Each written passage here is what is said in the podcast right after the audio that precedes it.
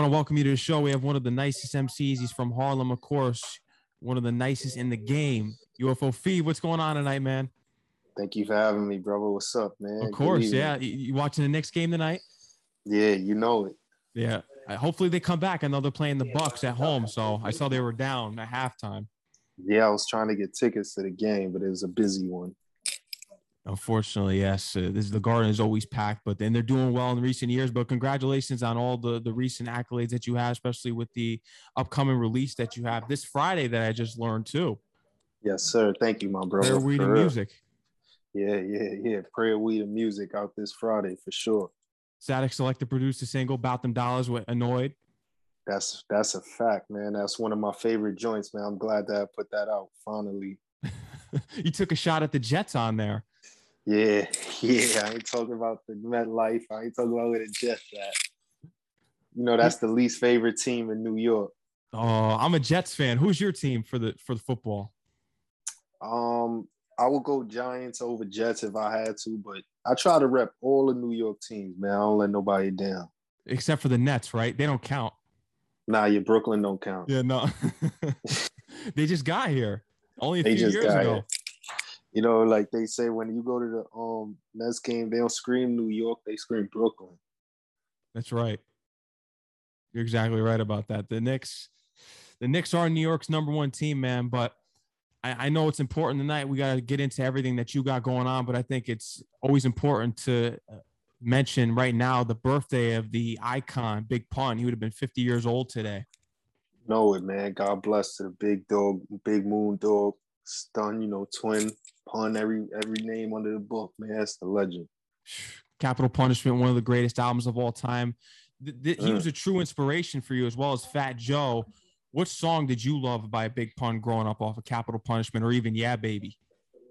Um, you ain't a killer. You ain't a killer. That's my go-to right there. Tough. Rest in Word. peace to Pun. Happy 50th birthday.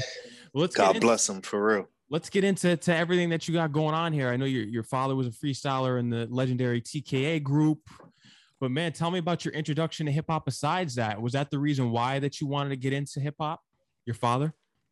Uh, yeah and no. You know, my pops was um in the music industry, so I had a lot of um schooling from him and experiencing early on with um being around um, you know, I might have been like 12 years old, 13 years old, or maybe younger, and I was already getting to hang out in the studio around like guys like Method Man, you know, stuff like that. Just seeing it early on was really inspirational, you know what I'm saying? But I didn't know about um wanting to do music. That just was like um the element of where we were at. You know, um, hip hop being prevalent in the streets of New York, especially in the 90s you know, in my era growing up, it was kind of like um music was something that you had to do. Not that you had to make it a something, but it was like a part of your everyday life. You knew about what was coming out, who was the hottest, stuff like that. So um I was always involved in this since the beginning. But um as far as creating and, and wanting to con- um, contribute to the culture, I pretty much came, you know, a little later on and um when I started discovering um, writing and stuff like that, experience in school and going through my own little personal um, journeys, that led me to the actual craft of writing and emceeing and putting it together. So um, to answer your question and not to um, dive off, like, I think I've always been involved, man, but falling in love with it was pretty much when I learned how to like um put words together like in a way where I was satisfied. I thought it sounded good.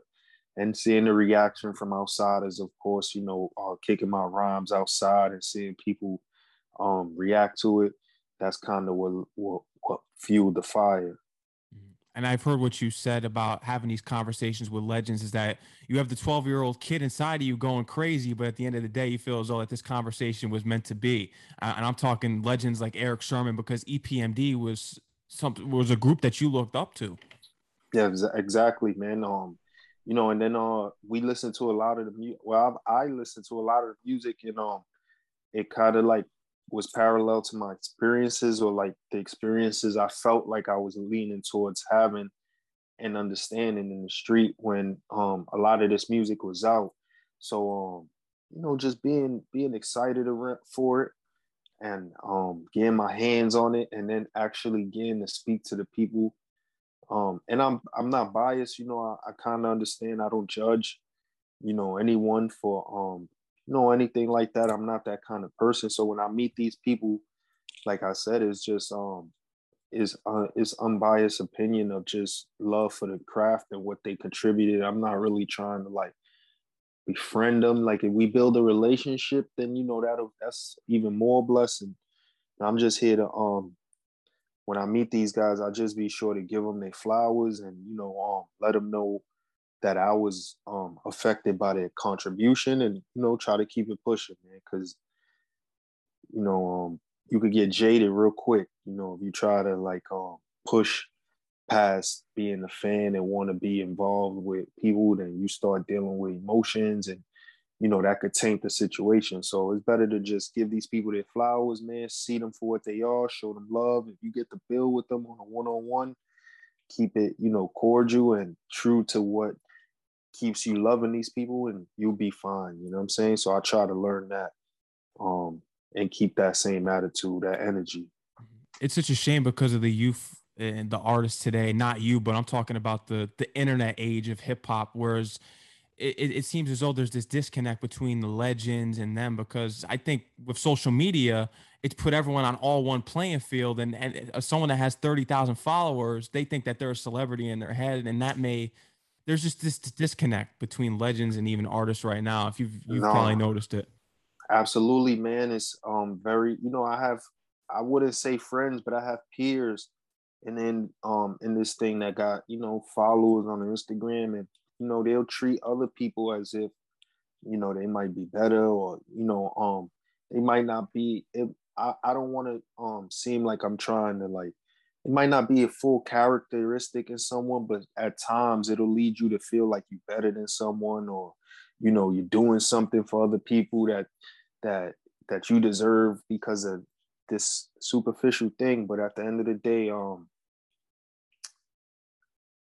I don't think it's I think it's worldwide, man, because I think there's even people that you wouldn't believe that suffer from it, you know, that suffer from trying to get that that hit of satisfaction, you know. So um again, man, I try not to judge, but you know, I've been in situations, man, where people will be like, yo, man, I put you on my Instagram, I'm lit. And it's like, you know, it didn't make me no money, you know what I'm saying? It didn't put anything, it doesn't just it doesn't leave us where I have to be dedicated and loyal to you for the rest of my life. Like you didn't put me on just because you posted me on your grid. You know what I'm saying? Exactly. So like, yeah. If it's a life changing experience, then sure, man, I'm loyal to it. But like, you know, a lot of people are tied to these um numbers, even in the NBA. You know, we got Daryl Morey, we got these teams that are based on analytics and waste their time on trying to find the right mesh or nucleus of guys or draft. They just want to shoot 50% from the three, you know what I'm saying? And win the game because it's a numbers game. But um, which kind of took us away from the basketball we grew up loving, which was like just hard work in basketball, you know, uh, grown men just having to work because the Knicks team we grew up on 96, 95, you know, 97, these guys weren't the best. You know what I'm saying? None of them is on the 75 uh, greatest players. A lot of them they make the Hall of Fame. So it's like Greg Anthony, you know, John Starr, Anthony Mason, you got Anthony Mason, Oakley. you got Charles Smith, Oakley, Pat, you know, and it's like these guys were just hustling, you know. So um, you know, even the the teams that moved up with Carmelo and Amar'e, it was like those were that's like hard working teams, you know what I'm saying? And like even the little bit of success they had, it felt like, yeah, because we working so hard for it, you know what I'm saying? Like Melo got to score 61 and get a win, you know what I'm saying? For us to be like, yeah. So it kind of coincides with my career, you know, like a true New Yorker, man. I'm always um grinding it out and struggling and um, you know, I'm very down to earth. I don't let none of this stuff that um, I achieve or accomplish, um, you know, get to my head. Because at the end of the day, none of that stuff to my kids, none of that stuff matters. You know what I'm saying? My daughter don't care about if I was hanging out with You know what I'm saying? If it ain't so if it ain't like Blackpink or something she into us, then she don't care, you know what I'm saying? She don't care if I got a million dollars put away. If I ain't show up, then I ain't show up. That's all that matters, you know what I'm saying? So that's really the most important thing to me, man. Somewhere down the line, I chose my path to like realize like, you know, all that other stuff is cool, man. And it does give you a feeling when you are seeing results and people acknowledging you that you don't know. That's always gonna give you a good feeling. But um for the most part, it's like it leaves you wanting for that all the time. You know what I'm saying? So I just try to keep my head down, keep working, keep grinding, and hopefully, you know, one day we we uh reap the benefits of all the work that we put in. Shout out to Richard Dean for connecting us. She told me a story actually when we had a conversation about that. She was finding your music through DJ Enuff's emails when she was at Hot 97. She told Enuff, you got to play this guy's music. And he actually yeah. knew your uncle. Yeah. Yep. Yeah. So everybody's like, um, you know, I'm from a small neighborhood, man, and my family's been in the streets for all my life. So somewhere down the line, somewhere is I don't know. Um, I'm gonna be honest. Like I don't know all my family secrets or who knows who. Mm-hmm. So they be stuff I find out. You know, like like Richard Dean said, that's one of the scenarios where like my relatives were pushing for me behind the scenes. You know, I didn't know that I had anyone who knew enough.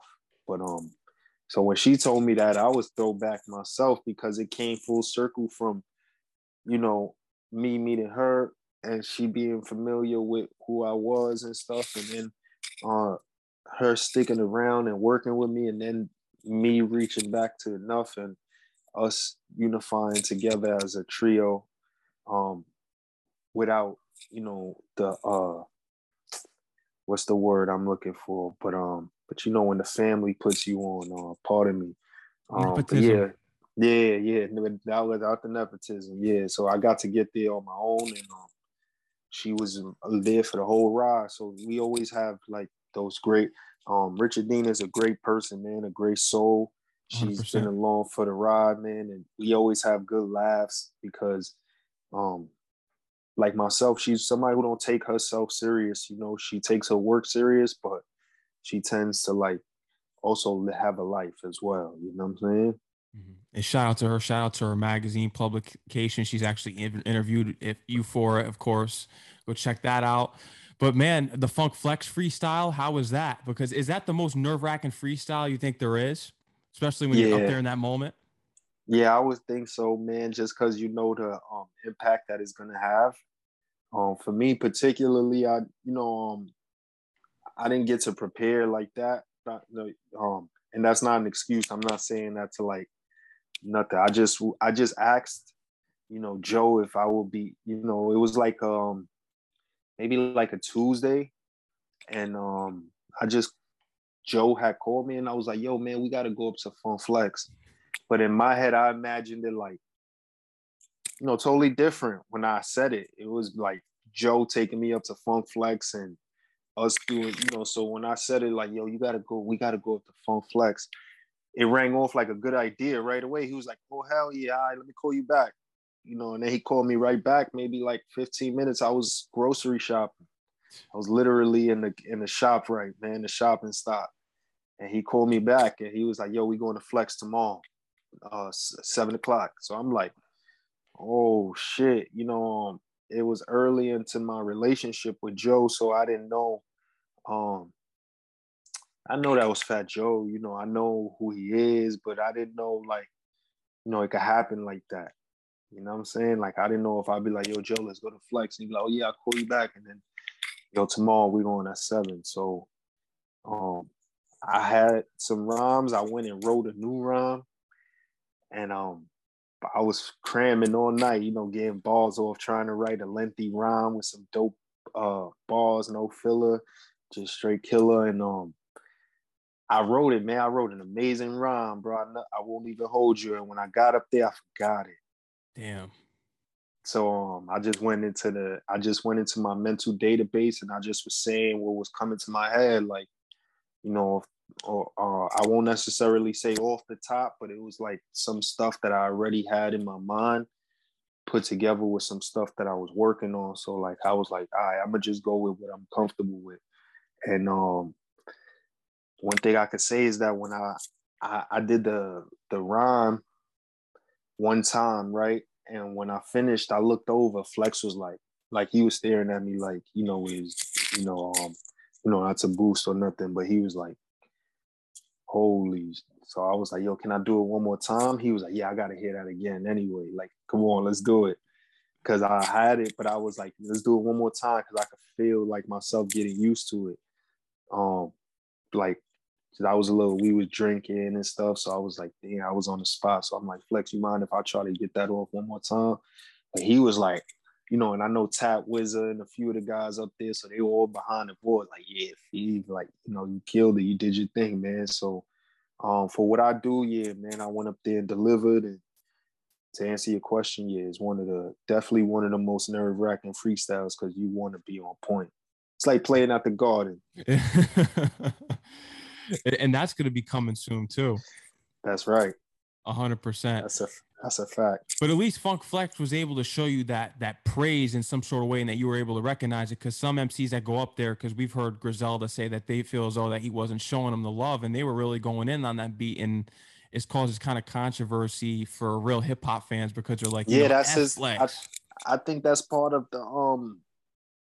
You know, I think that's part of the whole spiel of it is to like you know, because they, I think I want, you know, my performance, I I didn't spit a thousand bars. I think my performance, I said what I needed to say. Mm-hmm. I would have loved to get more reaction out of him, but I think that's the way, you know, the love he showed me off air, like the respect he had for me off air was like, yo, he knew I did my thing, but you know, you're not gonna always get like the oh, you know, sometimes it's not gonna happen. So that's why it makes it kind of nerve wracking because you just have to go up there and deliver to your standard, you know, to what you feel is the best of you. And if yo man, if you get him to do the oh, or even if he just hits you with some, you know, even if he's just there vibing, listening, you got to make sure you go off. It don't matter. It's New York, man. I done yes. seen, I done been in crowds where it's like you could be dripping sweat, man, down your body. You giving that, you rhyming, and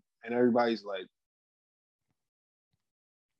you know what I'm saying? And when you get on stage, as soon as you get on stage or something, everybody's grabbing you like, yo, man, that was amazing. You trying to leave the spot and everybody's stopping you. Let me buy you a drink, man. That was amazing. You like, man, I was up there, look like nobody was enjoying themselves.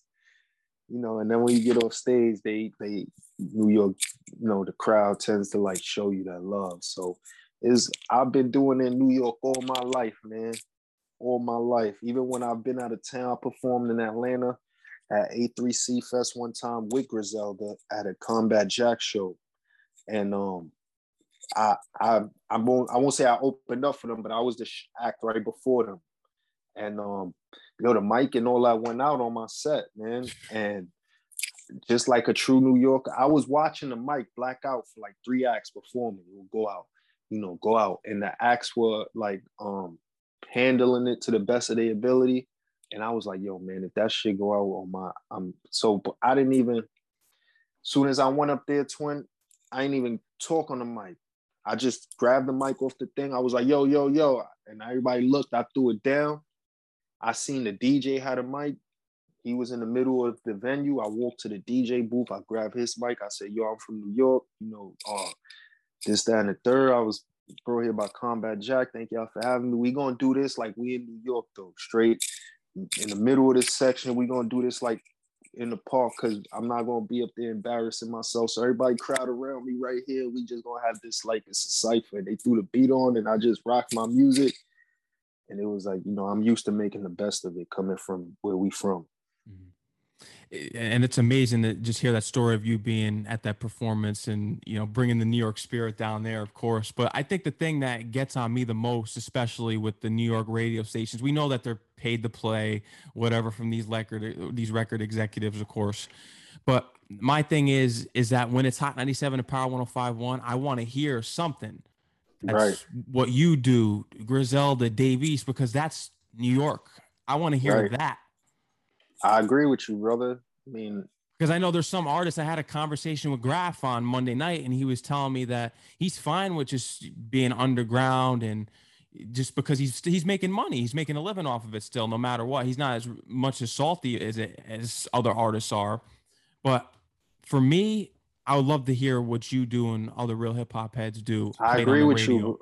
I agree with you 100, percent my brother, and um, you know, wholeheartedly, I would tell you I do this to hear my music on the radio. You know, so I won't lie to you and tell you I'm perfectly fine being an underground artist because I did this, you know, for the likes behind, you know, Jay Z, the Nas's, the Puns, the DMX, Mobb Deep, you know, hearing all that stuff on the radio. Yeah. You know what I'm saying? Like, yeah, I had the mixtapes and the crew tapes, but hearing Monday Night Clue and hear Flex at eight o'clock, bring it back a thousand times, you know what I'm saying? With the go flex, go flex. And you listening and you waiting, like that's what we grew up on, man. So yeah, I agree with you 100%. And although I do understand the business now, unfortunately, I've seen, you know, the curtains pull back and I know what goes on. In a perfect world, man, I think radio should be uh non-biased and judge free, man, and um play good music. New York radio should play New York music. When I go to Atlanta, I hear Atlanta music. When I go to Denver, I'm hearing Denver artists when they play the mix shows. When I go to LA, so uh, New York should have more New York artists on besides Rosenberg at midnight at 1 a.m. You know, that to me, I'm not a fan of that. I don't co sign that. And, you know, I totally agree with you, brother. But as long as money's involved in this thing, man, there's always going to be some soil it up. You know what I'm saying? The same thing with with our beloved team. It's like, come on, man. Like we would love to see the team be run how everybody in the world it's amazing how everybody from kids to grown up can know how something's supposed to work and it just won't it's like looking at a clock go backwards you know and you like yo man that's not how it's supposed to go like no. you know and it's like but at the end of the day we just have to in this world that's how it, that's what we deal with you know what i'm saying we deal with the unfair uh, the rich keep getting richer and the poor keep getting poor. So artists like us have to have a fan base like you guys that support us wholeheartedly that have to deal with the data. We do get on the radio and a thousand other guys come like, oh, this is amazing. Like, you know what I'm saying? And it's like, finally, my guy got on some shine. But that's really, at the end of the day, that's what we do it for, man. A little bit of um that little one percent of rooting for the underdog of like, yo, man, we get a chip, even if it's one. You know what I'm saying? We got one. You know yeah. what I'm saying? Like we be like Dallas and Dirk and them. Like, yo, man, we just we just need one, man. One parade. That's it.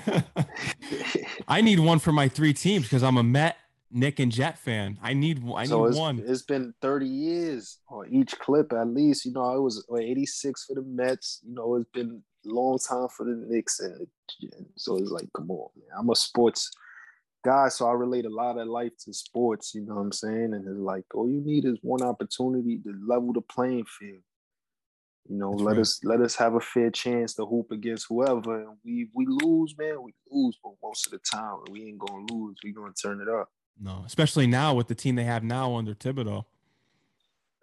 I love Thibs, man. I love D Rose. I'm a Chicago Bulls. I'm a D Rose fanatic, diehard. You know, youngest MVP. That whole Joakim Noah, Luol Deng, Kirk Hinrich, that team. I was a fan of what Thibs did with them. I was always a fan of the way Thibs ran his teams. So when he came to New York and I seen him put in the same team, all he was missing was Jimmy Butler. You know what I'm saying? And but we know we don't live in a perfect world. So um I love Thibs, man. I love his style. You know what I'm saying? Yeah. He brings back that 90s team feeling with the defense and aggressiveness. It's all hustle, no, all muscle, no, you know, it's no flash. No. It's just straight, like he tells it like it is. I love that way. It's like, yo, man, you gonna sit on the bench. I don't care who you are.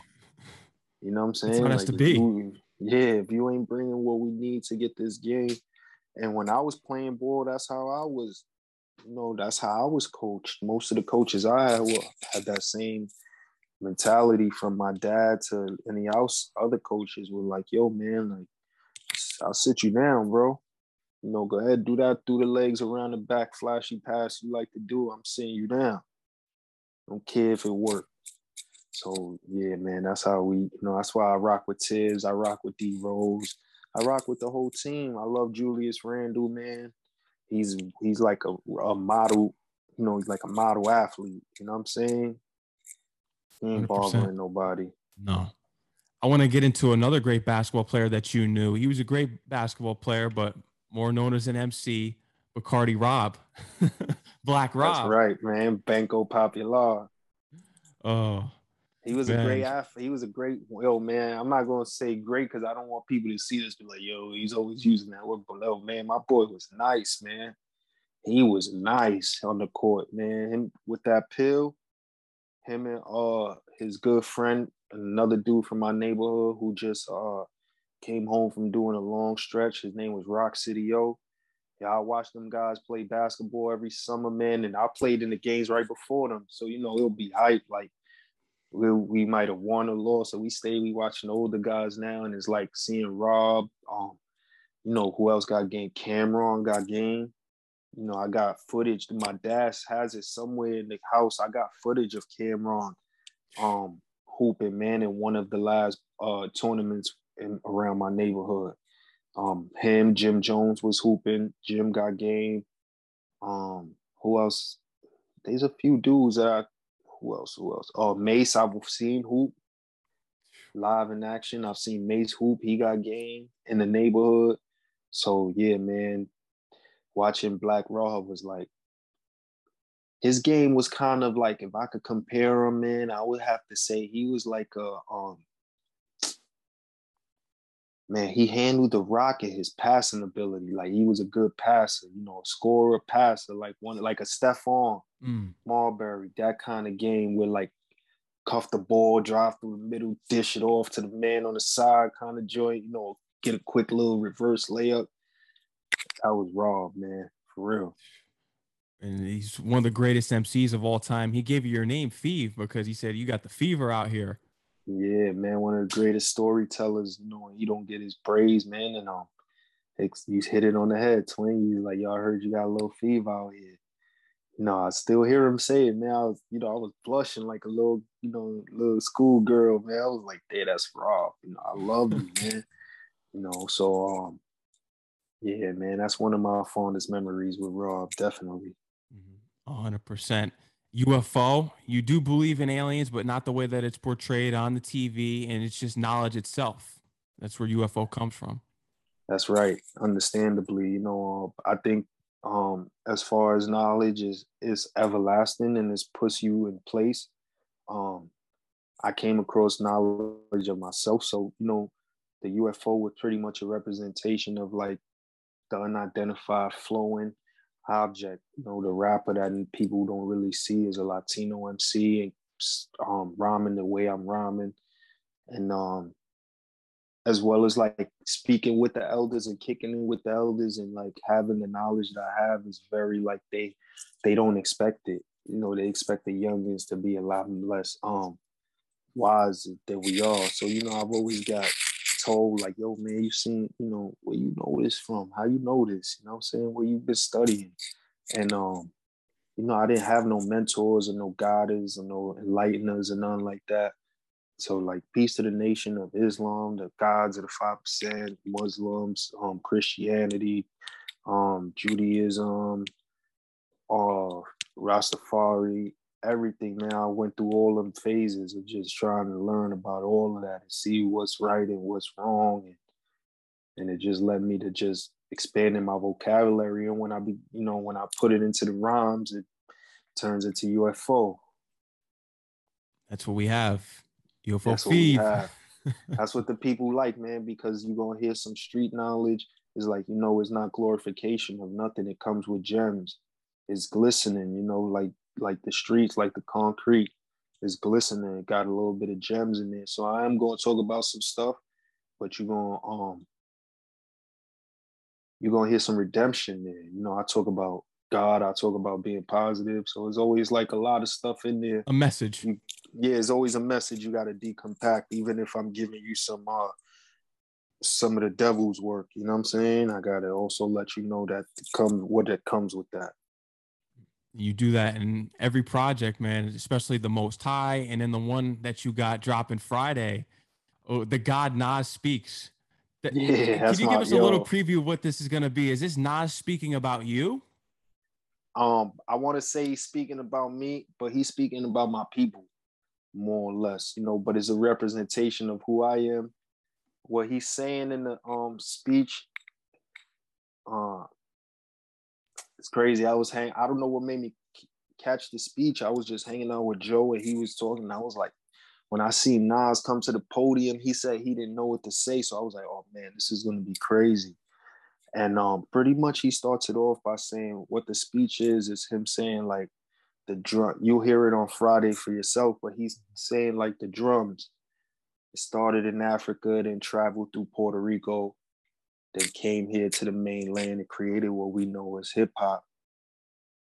And it's just that little light of that drum, that little light that spread from there to there is just the speck of what we've contributed to the world as Latinos and black people, you know what I'm saying? And as as as New Yorkers. And that's pretty much the speech. And then we go into some heat right after that. But it's pretty much him breaking down because there's a big uh, misconception that Latinos, there's a misconception between the connection of Latinos Mhm. and uh, the hip hop culture itself. You know what I'm saying? A lot of people tend to leave us out or think we're not a part of it from the beginning. You know what I'm saying? And um, just want to make it like it's strictly a black thing. And um, although it is a black culture, it was built on the blood of Latinos and black people and Italians and everybody else that was in the Bronx and in these ghettos of Brooklyn and Manhattan and was doing these things at the house parties because it didn't travel downtown at first.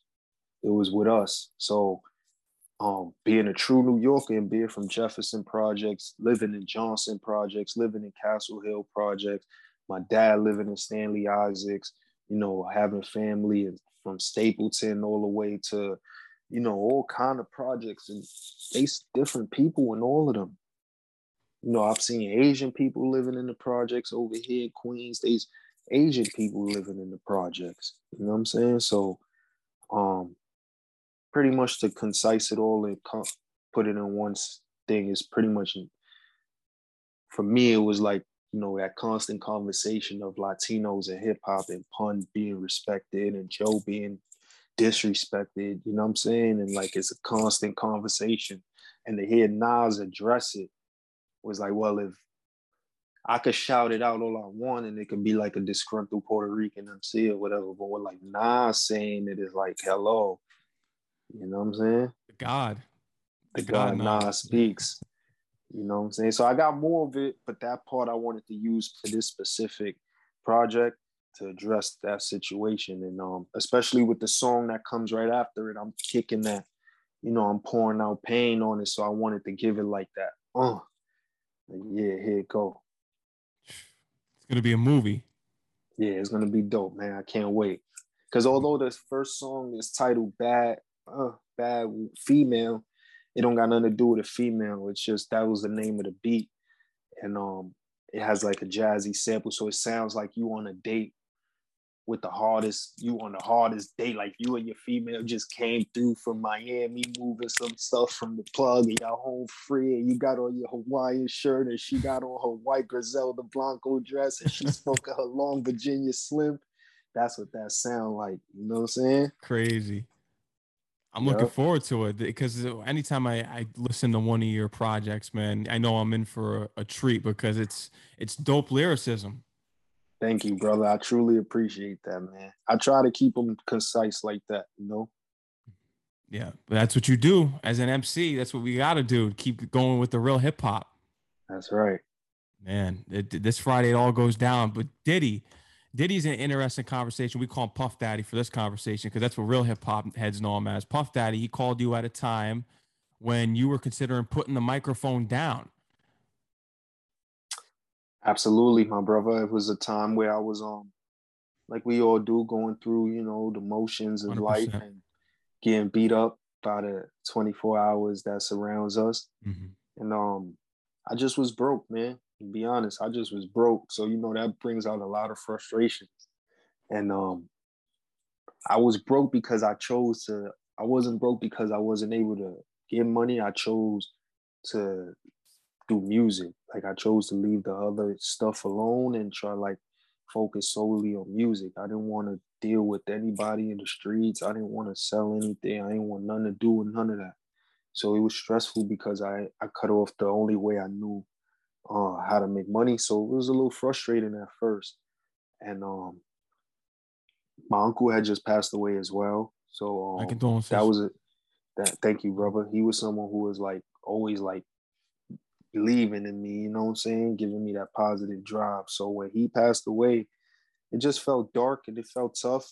And um, to get the call from Puff was very like um, it was a blessing in disguise. It wasn't to um, it, it saved my life because um, you know, although I didn't sign with Bad Boy or nothing like that, it lifted me out of a you know out of a situation that I was in on my own. So I'm forever grateful and indebted to him for that. Um, you know, it's not like he calls me on Wednesdays or nothing like that. We don't have a tight relationship, but um, I'm gonna just always be indebted for him for that phone call, man, because it definitely lifted my spirits up, and it made me go harder, and it made me record the record that got me discovered. You know, um, and when I say discovered, that means just you know put on the map from from my peers and those elders around me that that um I looked up to coming up. So I'm going to always be grateful for that, for real. And what led up to this phone call was that someone from Bad Boy played one of your records around Puff Daddy, and he was like, "What's this?" Yeah, yeah, that's exactly how I got the story, man. And um, the uh one of his assistants, he has a, a crew around him. Shout out to everybody around him. Um, y'all know who y'all are, man.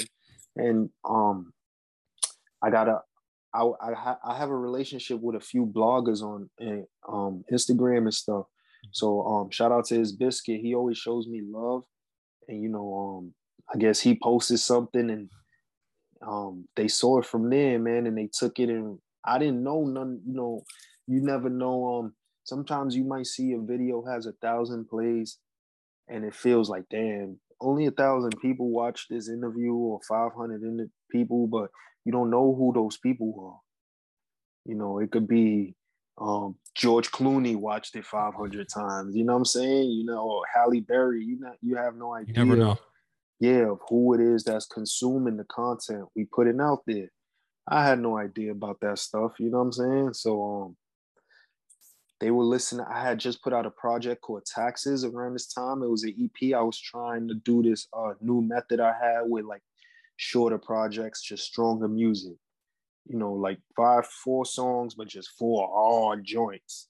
And um, they came across that, and he was listening to Taxes, and he told me that um Ryan was the name of the uh gentleman who discovered it. He's also producer and engineer on his own time, so I guess he must have been in the studio getting some inspiration, whatever.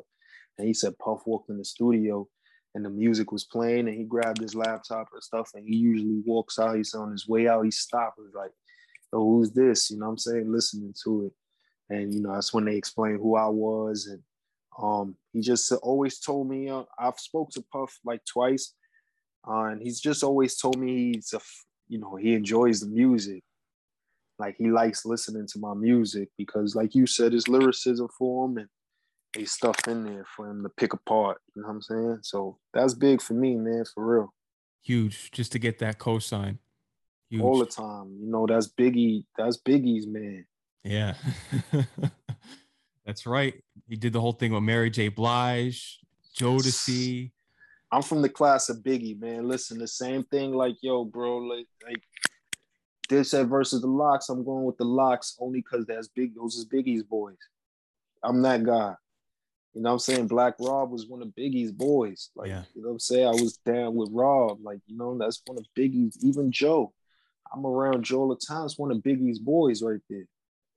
So I everybody that came up on the Biggie, I got like a different kind of like, it's kind of like, yo, man, you came up on the, the you know, the greatest. Like Mike, man, like you was with Mike. Yeah. We all show love Luke Longley. We all go show Luke Longley some love. You know what I'm saying?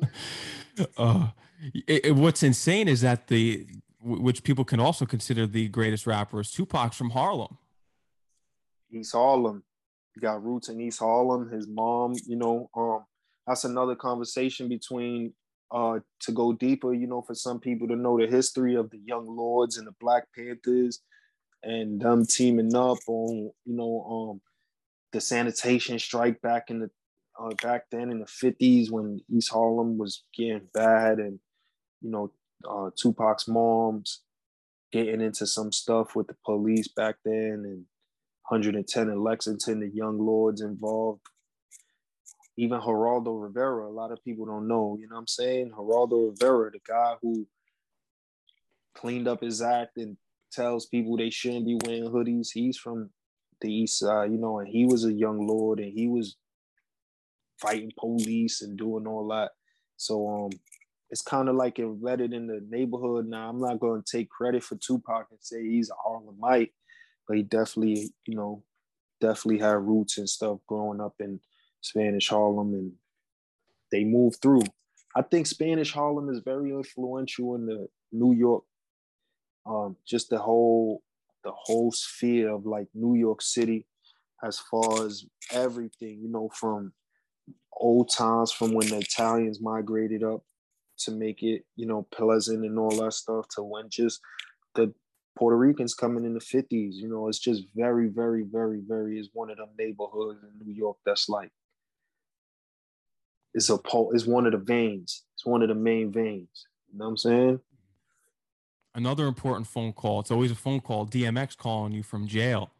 Oh man. Telling you, you, you got it, dog. You it, dog.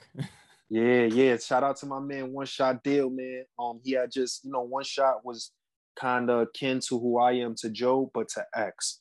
You know, he was someone that X had discovered. Um, he's also from East Harlem. He's one of my good friends.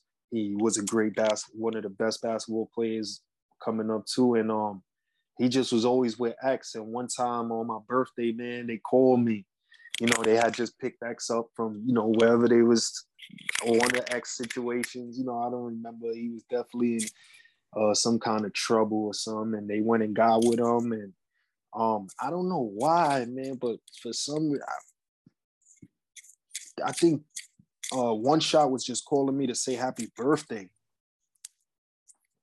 And he was like, hold on, somebody want to talk to you. And um, like a week previous to that, one shot and I had recorded like two songs in the studio. So I guess he must have been still running off the high of them songs. So he was playing the music in the car with DMX, and you know, he was um really around X. So he must have been like telling them or whatever. I don't know, man. And X called and he's like, "Yo, dog, I just heard your music, dog. Got it, dog. Like, yeah. And I'm like, yo, X Day. He's like, nah, dog, listen, I don't gotta tell you nothing. Like, really being X, you know, I'm overwhelmed. I don't want to get him upset. So I'm like, yo, X, that means a lot to me so much, man. You understand. He's like, yo, dog, I ain't gotta tell you nothing, you know what I'm saying? Keep doing your thing. You already know, you know what I'm saying? Like, you family to you family to Dilly, you family to me, dog. You know, like very, very inspirational. So um it even takes a lot of energy for me to imitate it because it was so like holy, you know, like oh man, like he was really. Yo, hello, yo, my man. Hold on, somebody want to talk to you. All right, yo, dog. like, oh, yo, dog. I rock with you, dog. This shit tight, dog. I just heard that joint in the truck, dog. Oh man, I ain't even got to you know, I ain't really got to toot your horn, dog. I'm telling you the truth. I'm like, yo, X, that's hard. Yo, thank you, man. All right, dog. And yo, I heard it's your birthday too, dog. Many more. Yo, yo, much love, my yo, yo, you family with Dilly, you go with me anytime, dog. Yo, thank you. You know what I'm saying? Like, so I was very taken aback to that, man. And you just put me in the mood because I, I, I always, since he's passed, that's always like one of my frequent memories you know what I'm saying? But I don't really discuss it with nobody because I I didn't ever really ever told nobody it happened like that. Like I might have mentioned it here and there, but like it's never really been something that anybody asked me about like that. So I tend to think that was like something for a reason too. You know what I'm saying? Mm-hmm. like it, it was something for me to just experience with him.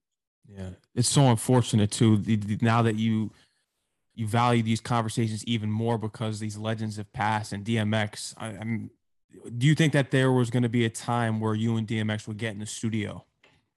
Oh, um, being one shot, man, we're planning on Lincoln. You know, we were trying to get him and Joe together. You know, to have like a session with all four of us, like secretly link them up.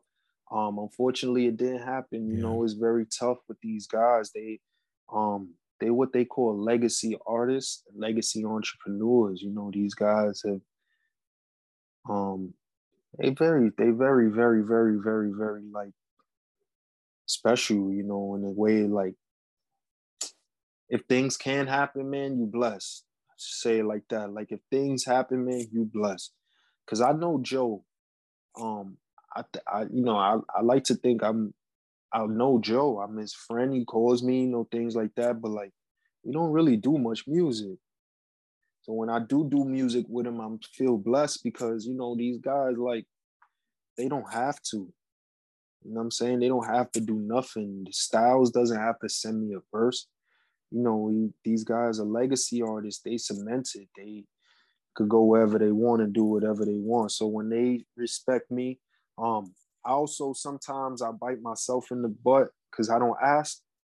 You know, I, I like I said, I, you're the type that it just comes in time and you just work hard and it'll it'll exactly. come. I'm the same Ex- way. I don't like to exactly. ask people for anything like I see their everyday life and I knows what comes I know what comes with asking, right? I know that if I ask for something, I have to really want it. It has to be something that we need so that I could put like enough effort to get it done. It can't be somewhere I'm just like, yo, it'll be dope if I had Joe on this because I'll just want him on it.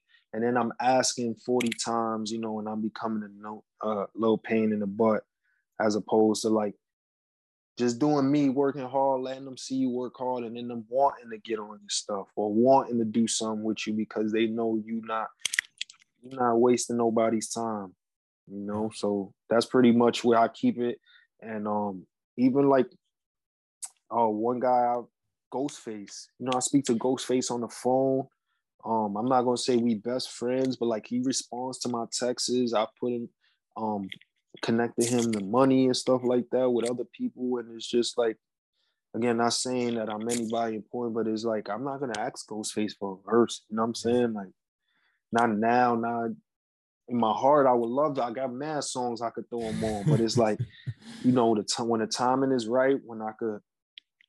It's the same thing when I asked Styles. It was just perfect, you know, because I was seeing Styles in a in a um in a time in a consistent time frame. I was seeing him here, I was seeing him there, and then every time I would see him, we would hang out, and not hang out like yo, but like all right, so like if there's a crowd, if there's a show, there's something going on hectic, right? And we might be at Radio City and Styles tucks off in the corner and he's just doing his thing.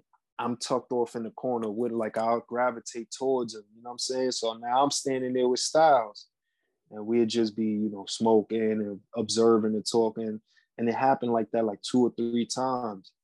So after the third time, we're like, he gave me his number and stuff, and I was like, um, I also had Termanology to throw in the mix, you know, somebody to bring down with me where it wasn't like, you know, I was I wasn't by myself. It just felt right. It was perfect. Like, yo, I got to join with Termanology, you know, and I know styles and term and Statik and all of them have their own relationship. So it was perfect. But um yeah, man, that's kind of how I am. Even with when I'm working this Ghostface situation, it's like, yo, when the timing is right, I'll build enough courage to ask.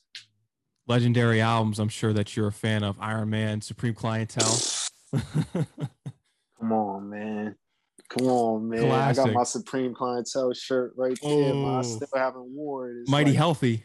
Mighty Healthy. Come on, Malcolm. Man. All, all, um, one. One. You know what I'm saying? Apollo so Kids.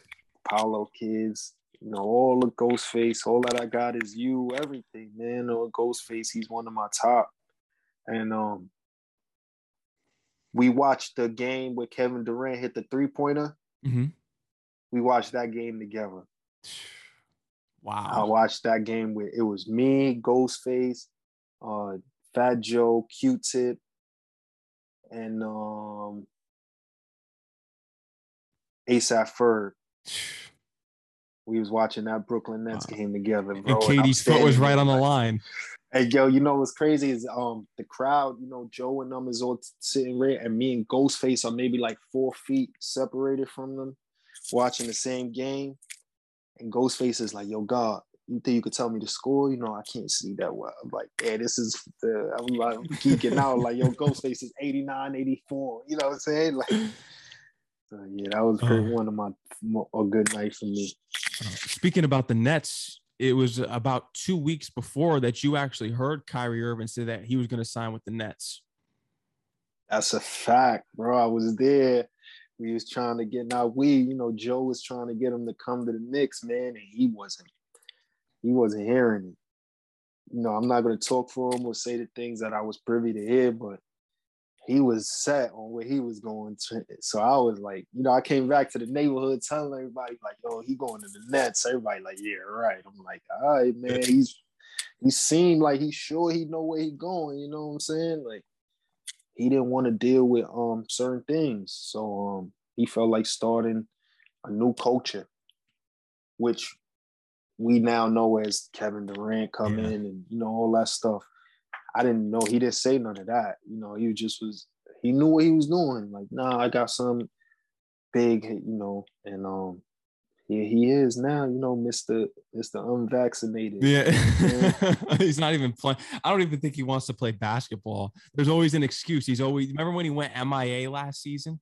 Yeah, man. He, he just, just never wants show. to play. He's always fighting as he fought his way out of the Cavs. And then he did the same thing on the Celtics. Now he's on the Nets. He just his heart isn't in it. He's one of the greatest basketball players ever. He's period. very um just speaking in the we must have been with him like four hours. That's the you know, that's what I got. And just hearing him talk, he's very articulate. You know what I'm saying? He's very um I think he's his own man too. A lot of us tend to forget that like these athletes are like they make the decisions, bro around them for everybody. You know yeah. what I'm saying? Like they're the breadwinners. So, you know, he has his heart set on what he wants to do. And that seems like the kind of guy he is an overall. You know, he doesn't let anything stop him. Mm-hmm. I respect him at least because at least he's admitting that he's unvaccinated and that's his decision. Whereas Rodgers is saying, I'm vaccinated and he's gonna lie about it. Oh, he said I'm I'm I'm immunized, immunized, right? Yeah. Immunizated, immunized, whatever he says. Like, all right, like, you know, that kind of show you. At the end of the day, why Kyrie is how he is. Where's the big backlash for that at? Exactly. You know what I'm saying? Where's the there's a lot of things. There's a lot of yellow tape that gets cut sometimes, and it's like you you see it, you be like, "Yo, man, like, why I can't get that?" Yeah. You're exactly right. Well, I can't get that same treatment. So, I mean, we all have different journeys, man. You got to mm-hmm. do what you got to do, you know. Mm-hmm. An important journey in your life is meeting Fat Joe. We mentioned him a bunch of times tonight, more specifically you. You met him in a, a cold night, I think, in November at Up NYC at a sneaker store. You go in there. He's a nice guy. He's been on my show, of course, Fat Joe. He's one of the nicest, most down to earth people in this business. And he was like, no cameras. Absolutely, bro. Oh. Absolutely, no cameras. He didn't want no pictures. And he, pardon me, let me plug this in. He didn't want no pictures because he he wasn't sure if he was gonna uh, rock with me. He said. So I was like, damn, you know, and I brought my camera guy. When else do we get a chance like this, you know? And um I have the actual picture of that day. Like the picture he told us don't take, I have it. Oh. So you know, that's sort of the camera roll. Is one of those pictures that's like, sheesh, man. Look at it all. I have it in my camera roll. I look at it all the time. Like, damn, this was the day. Man. And he gave you that cosign. The picture you heard the, and he was like, "Yo, yo, yo, yo." No photos, man. I'm not yeah. sure if I'm gonna rock with y'all like that or nothing. You know what I'm saying? So I don't really need y'all taking no photos. So I was like, oh, "That's cool, Joe. We apologize." You know what I'm saying? Yeah. And um, but he ended up rocking with you. he ended up loving us. He loved us from the moment he met us. Is just you know he's Joe Crack. He don't want to yeah. be, you know, um, Mr. Softy, especially to some people we never met. But you know he tells me that all the time. You know, the moment he met us, he knew he knew what it was. Yeah. Signed some distribution deals. Made two songs with him. Fentanyl Flow is crazy. Yeah, we would um so we uh Joe had a lot of plans. We had a lot of plans. Well, I'm not gonna say we, um, but he had some plans for stuff to happen, man. And unfortunately, you know, um, through God's will, they didn't work out. And um I'm kind of happy it didn't work. I'm not gonna say I'm happy because I would have loved to experience to see how it would have went, but um, yo man, it wouldn't have been no Enigma. They wouldn't have been no Albizu. They wouldn't have been these fresh air. They wouldn't have been these projects had I took the other route. You know what I'm saying? So I, all in all, man, I'm super blessed because I still get to learn the business, put music out, sell my merch, do my vinyl deals, um, sign one-off distribution deals here, do this here. Still made some good music with Joe. Still make music with him because I'm still in the studio with him when he's there. Um, got to meet all these awesome people, and at the same time, when things didn't work out, it's not like me and Joe fell out or, you know, I was disgruntled. We just called the audible. You know what I'm saying? He allowed me the opportunity to travel with him and get paid. So it's like, you know, instead of me being your artist, instead of being my artist fee, why don't you come on the road and get money with me and learn the business? You know what I'm saying? And when you on to the next one, you on to the next one. But at this time right now, this is how we rock it. Mm-hmm. And that's how I was like, that's why I got love for him because the day we had the conversation, I was already not happy with like being under the um uh not being in control you know, the label situations, turning in projects, waiting for the songs to drop. Like them songs, Fentanyl Flow and Rafe and nightclubs and um all the stuff we did that was supposed to be like big. It was very time consuming, man. and Very energy. You know, it took a lot of energy to wait a year, you know, for the song and then try to get the feature right. And you know, it's like, man, so having those experiences got to teach me what I did and what I didn't want to go through. You know what I'm saying? And then being blessed to have Joe at this age where, you know, his ego is not like roaring and you know that he's he's able to look at me as a man and in my own and be like, yo, I think I could help you better, you know, over here doing this as opposed to trying to do this because the game's not the same. You know what I'm saying? It's a different game. And we doing the music I make, I'm not really trying to switch it up. You know what I'm saying? Like I make music for all kind of people, but I'm not really trying to sit down and wrap my head around catering to mainstream. You know what I'm saying? And, and, that's the thing about this industry now. I've had so many conversations with artists, and when they do get meetings at these labels, and even if they sign a label, they'll tell you one thing oh we want you to do what you do and then all of a sudden you, you put your pen and paper to the contract and all of a sudden no you got to start sounding like this yeah because it's a business you know so i mean it's like if if i see you selling jerseys and hats on the side of the street and you're selling 30 jerseys a week and i'm like yo i'm gonna help you out man I'm gonna put some money in. You can't sell 30 jerseys no more. You know what I'm saying? We got to try to step it up to at least 60 to 90 to recoup for the money we just put into this.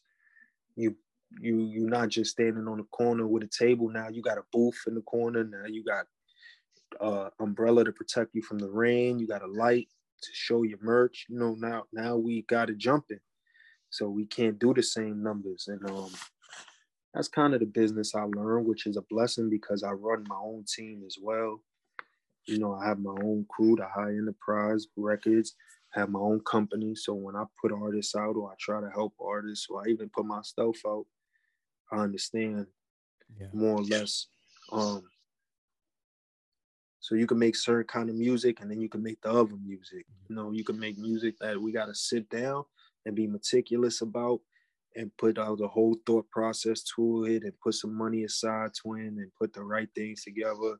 And then we got them joints where it's like oh nah let's just let the streets have that. Like let's put that out. You know you know we don't even got to announce it. We'll announce it you know in the week of and just shout it yo let's throw it out.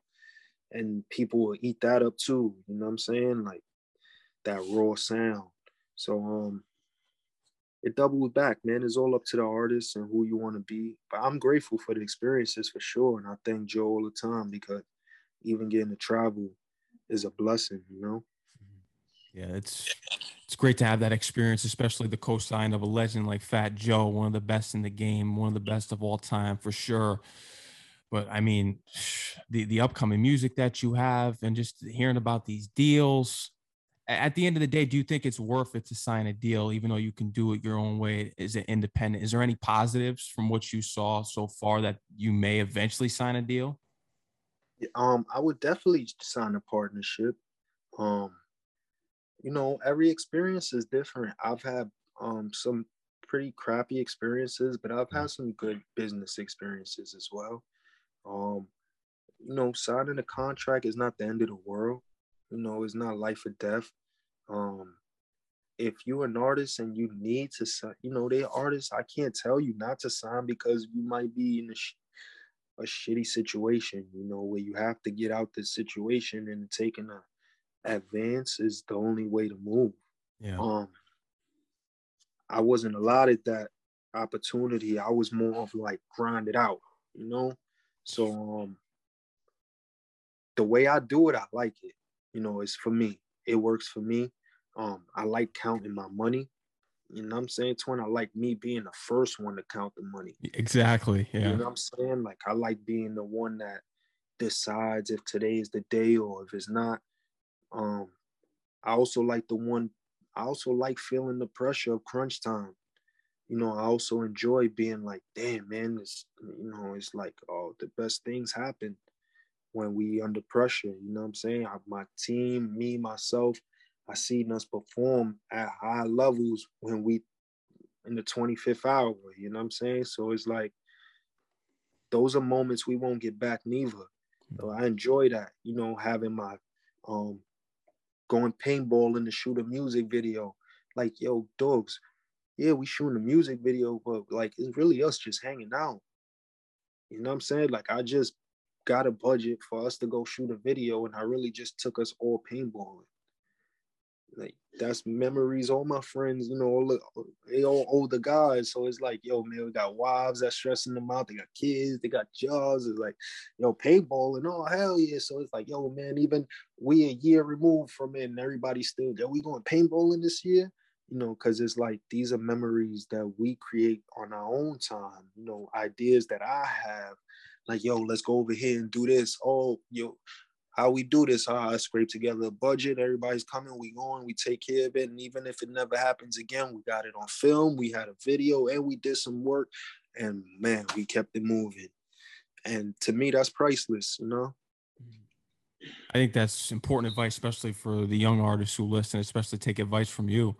You know, try to create some memories. You know, and yeah. try not to um you know, learn business, man, because all of us have different characteristics and great qualities. Some people might be great MCs, not so good at business, you know. So don't spend all your time just being a great MC. Try to take some time out to at least learn the business. You know, you don't have to become great, but knowing is the beginning of the fight. Yeah. The Ghost of Albizu, that album was crazy. That was Big Ghost did his thing on there too. Insane. You were the perfect collaboration. Man. That's one of my favorites, man, for real. Box cutter jiu-jitsu. Insane. Even the song titles are amazing, man. Yeah. I know you keep the producer titles when they send them to you. Yeah. I don't like to change it. So, you know, because it's it's their vibe. And it helps me write because mm-hmm. I kind of get to understand what they were. You know what I'm saying? So, like with a song like Box Cutter Jiu Jitsu, as soon as I read the title and then I hear the bang, bang, bang, I'm like, oh yeah, this is like a knife fight. You know what I'm saying? Like, we got to come at it. Shaolin. exactly. Twin, we got to come at it swinging them swords. So, um, shout out to the big ghost, man, wherever he is right now. If you're watching this, man, thank you again for allowing me the opportunity to hop on your production and do a project like the Ghost of Albizu and also put on for someone like Pedro Albizu Campos, who, you know, gets overlooked in history and um, especially as a revolutionary, you know.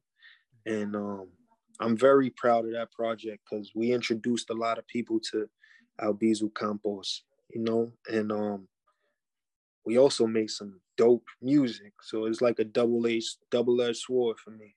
Mm-hmm. That's the thing that you always get. You get art from what you do. I know that I'm starting to apply Grafh's message. I know he just had a, his newest album with DJ Shay. Stop yep. calling art content because what you do isn't content; it's art. It's an art. That's form. exactly. That's a great. That's a great perspective, man. For real, for real. Because, um, you know, we just linked up. Uh, I got a project coming out um with Jay Hart. It's the continuation to Imigres, mm-hmm. And it's um titled Trenches. And we just linked with this legendary photographer. Um, he's most known for uh his National Geographic cover, 1990, growing up in East Harlem. So like he's like, if you Google any East Harlem pictures, it's him. You know, I, before I knew him, when I was trying to find like East Harlem pictures for covers or albums, it would always be him. So full circle comes around, I get to meet him and I bring him back to East Harlem, and we do we do a photo shoot over this weekend, and it's pretty much like his National Geographic 2021 version, and he's so proud. You know what I'm saying? He's so proud to have shot. He says usually he has to shoot people of color in like lesser situations, not not in a proud light. You know what I'm saying? So um I say that to say it's the same thing with the ghost of Albizu, man. It was like shining the light on on something that people buried. You know what I'm saying, twin? Like mm-hmm. just just always trying to keep it positive, twin, and keep the the knowledge there and the content. You know what I'm saying? Keep it educated, educative, as well as street orientated. Street knowledge, you know, like NWA says. Yeah. Street knowledge. oh, classic. Straight out of Compton. Straight out of Compton. Straight out of, you know, like Albizu would say, straight out of Puerto Rico, you know, straight out of the island, straight out of the hoods, or like it's amazing how it all coincides with each other. The struggle don't stop, man. It don't matter the color, the age, the creed. It's like you just pick your struggle. Twin is there. You know what I'm saying? Whichever whichever fight you want to be a part of, pick one. But we all got to fight though. Yeah. Flow Thugs in Harmony. Flow Thugs. Crazy. Uh, yeah, that song was insane. The new Jay Hart project is amazing. You know, man. It's shout out to Jay Hart. Mm-hmm um, Flow Thugs is that was my like uh, dedication to CNN and like Nori. That night we recorded that, I was hanging out with Nori, so I wanted to make like a um, song that like I heard Nori on, and um, we had sent it to him and stuff, and we didn't get the verse back. You know, we couldn't get him to lay the verse in time, but like I, I laid it like with him in mind, so it had like that that Max B, that old CNN, that that old Queens, uh, the War Report, that Nas, that music makes the thugs calm down.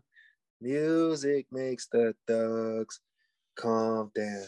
Like that's how rappers used to sing. Not like now. Not the auto tune nonsense. Yeah, like, nah,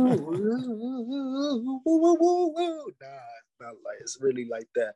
That that rap singing that you know how we used to do that uh it's the real hip hop you know that good old queens vibe yeah nas on undying love that's where it goes right there Tone. even Nori on um i'm leaving yeah on the next train don't know if i'll be back again like that's that yeah. that's that real that's that stuff i like you know that real um that hip hop singing. singing.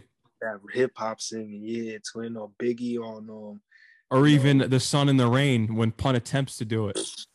Here goes the sun. And I was just gonna say Biggie on Player Haters. Yeah. Player Haters. You know, that real like, yeah, man, what do you do when your chick is untrue? Do you cut the hooker or find someone new? Uh, you know, it was like, yeah, that's that. Legendary stuff. And now you can put that down on your resume, man, as an MC that you were able to do that. Thank you, my brother. Thank you so much, man. I'm glad everybody that you know that song is um like critically acclaimed. Like every time somebody like bigs me up, they always say that song, and I'm like, damn, I thought it went over a lot of people's heads. You know what I'm saying? Mm-hmm. Yeah, but it it didn't. It's one of your best for sure. Thank you, my brother. Yeah. That means so much, man. Thank you for real, for real. About them dollars. You and Anoyd because I had Anoyd on my show last year, and I'm from Connecticut, and he's one of the MCs holding down Connecticut. You guys made a good pairing on that track. Yep. Um. Yeah, man. Shout out to Statik. Anoyd was kind enough to put me on his album with Statik. He's a joint with me, Anoyd in Termanology called Kilos, and um, I've always rocked with Anoyd, man. You know, even um his personality has been awesome. So uh, I wasn't afraid to ask him for the verse. You know, I just sent it. I like, y'all got a Statik joint twin, and he like, oh yeah, send that. And um, he sent it back right away. So when I played it for Statik, Statik was like, oh yeah, this is crazy. Cause I um I had pardon me, I had laid that a uh, chorus and the verse during the fresh air sessions. So you know that record was originally for Fresh Air, um, one of the original records for Fresh Air, and we had kept it off, but um, not because it uh, Statik only makes ten songs. So it's not that it wasn't, it just didn't um fit the sequence. So I was like, oh yeah, this ain't you know. Sometimes you make records that don't fit the project, and they just don't, you know, they're not good but this one was good to live on his own. So I was like, yeah, I'm gonna throw. I, if I throw a feature on it, it'll definitely uh, boost it. And um, Anoyd just killed it, man. And I'm grateful for him. Thank you, man. Shout out to CT, man. They some gangsters in CT for real. like 50 said. Oh. Some gangsters in Connecticut. yeah, Anoyd. Another great MC. Termanology meeting him. You met him at a Dominican restaurant in Queens. Yeah, man. I you met him. You wanted you wanted to go up and and eventually work your way to Statik Selektah. You wanted to get on his radio show and freestyle and, and forming a bond with Termanology was really what set the path to you meeting Statik and forming a relationship with both of them. Absolutely. I had no way of getting the Statik. Um, you know, um, shout out to Jazz, Rock Marciano's manager he had a conversation with me. He was like, "Yo, you need to meet Statik, man. You know, it'll be dope if you linked with him. You know, um, that'll be big for your career, Fee." And um, I had no way to get to him, so you know, I kind of like I'm I manifest a lot, you know. So I was just praying on it and praying on it, and um, I had went to get something to eat, man, right up the block, and Termanology was in there by the grace of God, just eating. Yo, man, and I've lived in this neighborhood about 10 years with my family, my kids, and um, I've never seen him. Never. Oh. Just this one day, twin, he was in there eating and by himself at that. So I'm like, yo, you turn out, you know, I walk by him and I'm like, oh, that's term.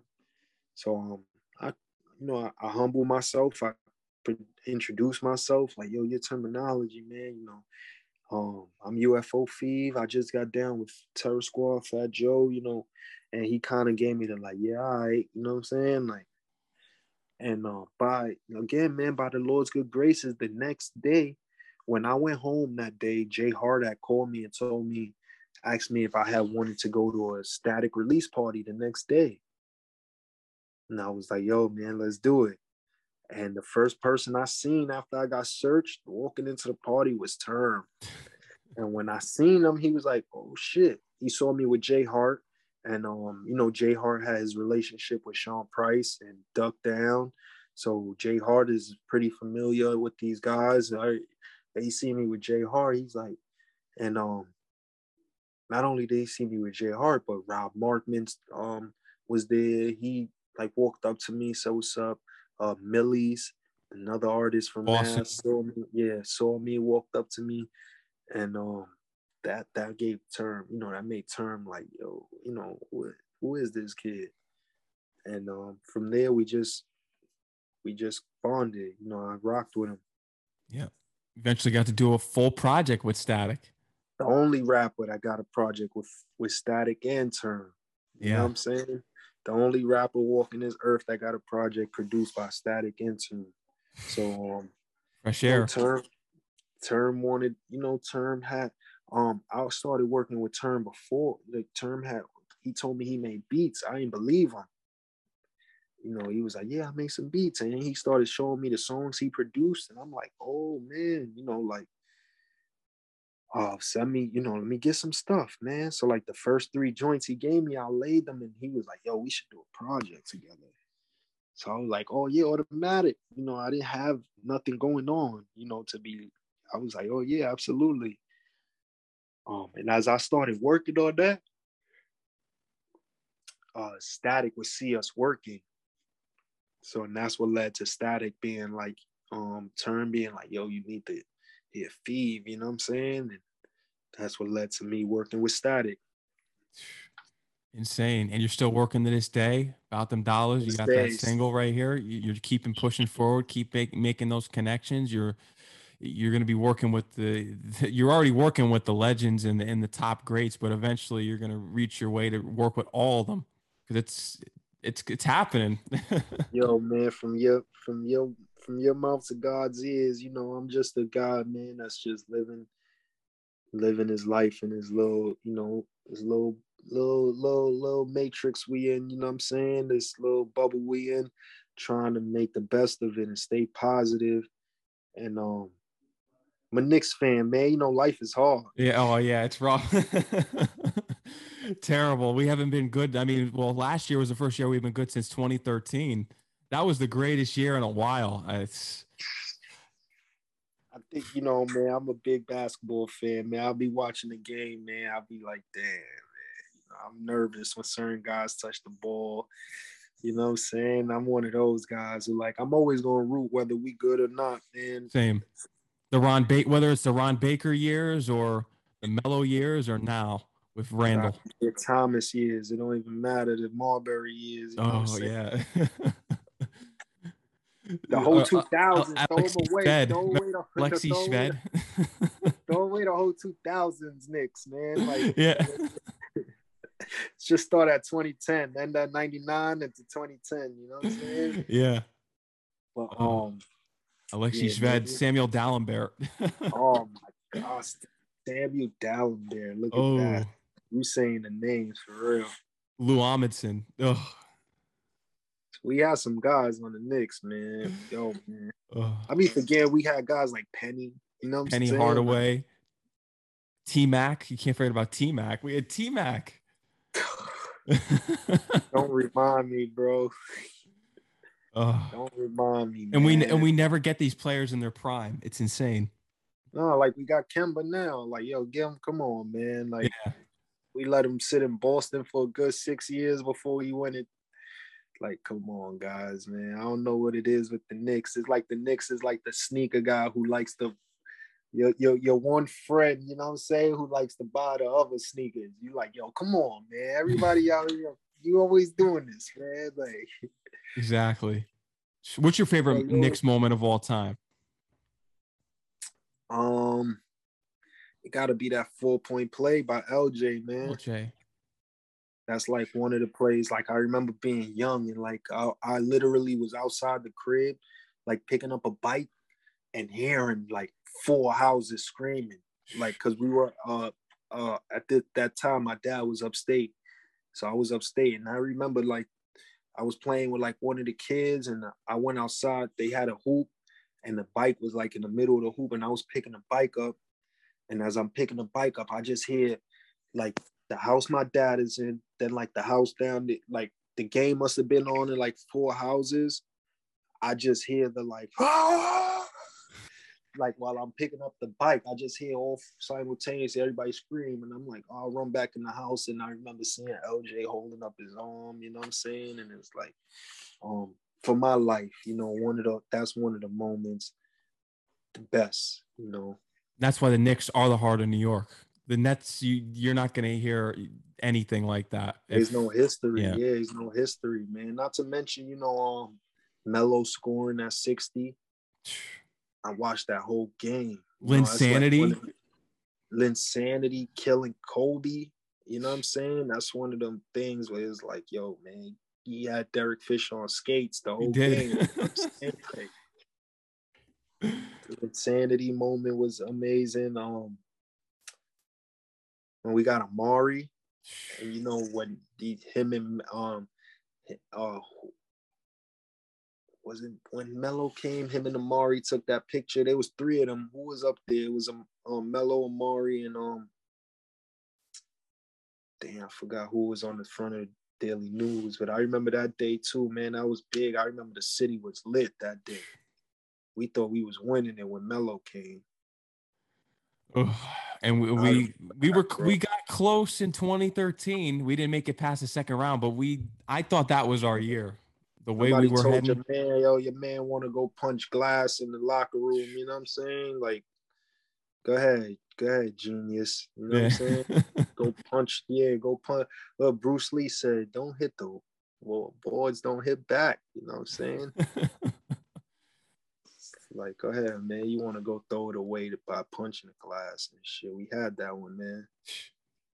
The God Nas speaks. J. Cole once said that you know, as we can recall his favorite one of probably one of his more interesting verses in which he said Tupac was Jesus and Nas wrote the Bible. What is your Bible in your discography? Great question, man.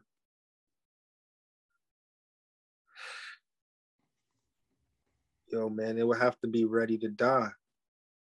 Not um part of me, life after death.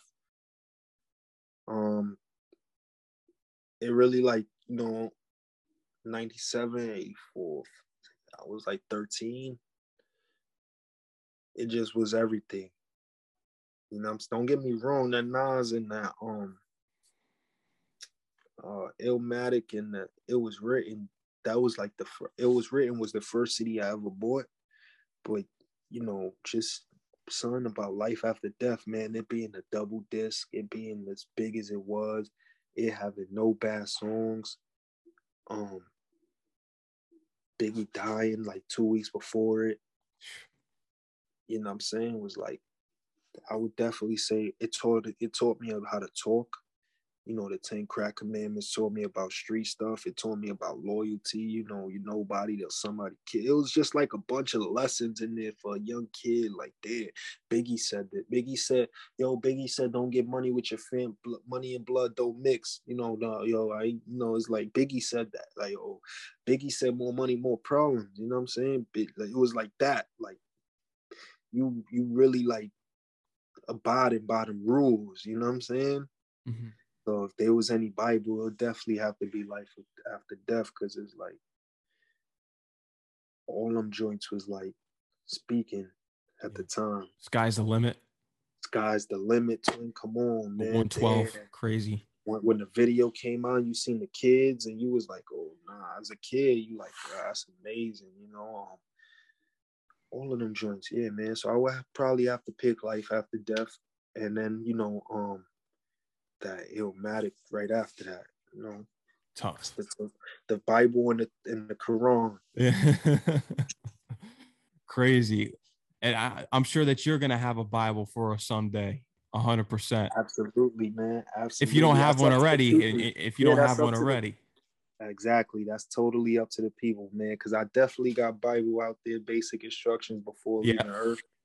You know, that was one of my um my daughter was first being born, so that project is strong as far as like, you know, messages and concepts. So um, it's up to the people, man. The people, you know, I I sometimes I think people are not gonna like something, or, you know, and they tend to like it more than I expected them to, and they some stuff where I think they gonna they I want them to like, and it's like you know, they it don't be the things that I expected to hit. So the people always find what they like, and I love it because um when you tell me what it is that you like, it allows me to expand on it and gives me the confidence of that thought idea. You know what I'm saying? So it's like, yo, uh, when you say something like um more um flow thugs and harmony, it's like, yeah, man, it makes me happy because it's like, yeah, I get to expound on that idea. That idea is thriving. So whatever the people like, man, and whether it's the Ghost of Albizu, um, Magnum Opus, the Most High, um, uh, from El Barrio and Love, Fresh Air, um, the Frank the Butcher joint, The Thrill, you know, with Frank the Butcher. Mm-hmm. Um, whatever it is, I'm just grateful, man. Thank you for listening. Thank you for supporting. To you watching this, to you physically, man. You know what I'm saying? Man, Matt, thank you for having me too, twin. For real, for real. That shit means a lot to me. Thank you. Yeah, man. Yeah, I want to thank you for coming on the show here. You got the new album dropping Friday. Any info you want to give on the upcoming album, you can give right now. You know, we got to get this out here. This is this is this is another step forward here in your discography. Yeah, man. Prayer, weed, and music is pretty much you know my um my Bible, man. Is what the rules I live by. You know, um, I scattered the producers around on this one. You know, I didn't go straight one producer. So you got uh, some upcoming guys like Birdo and uh, Frankie P, who's Ferg's producer. We got Statik on there. Um, you know, a bunch of dope guys that are like my guys, you know, um, that I have a real relationship with. Shout out to Wavy the God. Shout out to um Get Large and Backpack, of course, you know, home team, man. Shout out to everybody that's on there um, you know, I've been getting a lot of requests for a project with various producers, you know. So I was like, I had it in the stash already. So I was like, I got you, I got y'all, you know what I'm saying? Yeah.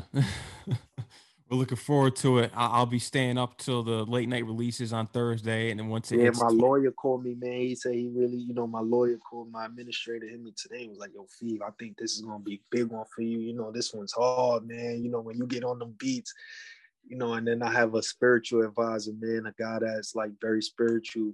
He hit me up and was like, "Yo, this feels like a good one. People gonna like this one." So I hope, you know, I hope people dig it, man, and get to take it in. Big time, big time. UFO Fev, man, I want to thank you for coming on the show here again. It was a pleasure. It was an honor. Thank Great you, discussion man. too, going into all your stories and discography, everything, especially having some conversations about our Knicks.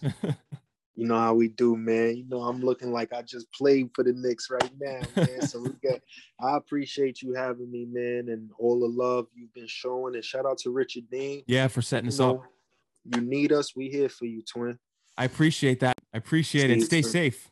Yes, sir. Yes, sir. See you soon. You heard? Yeah. Peace, man.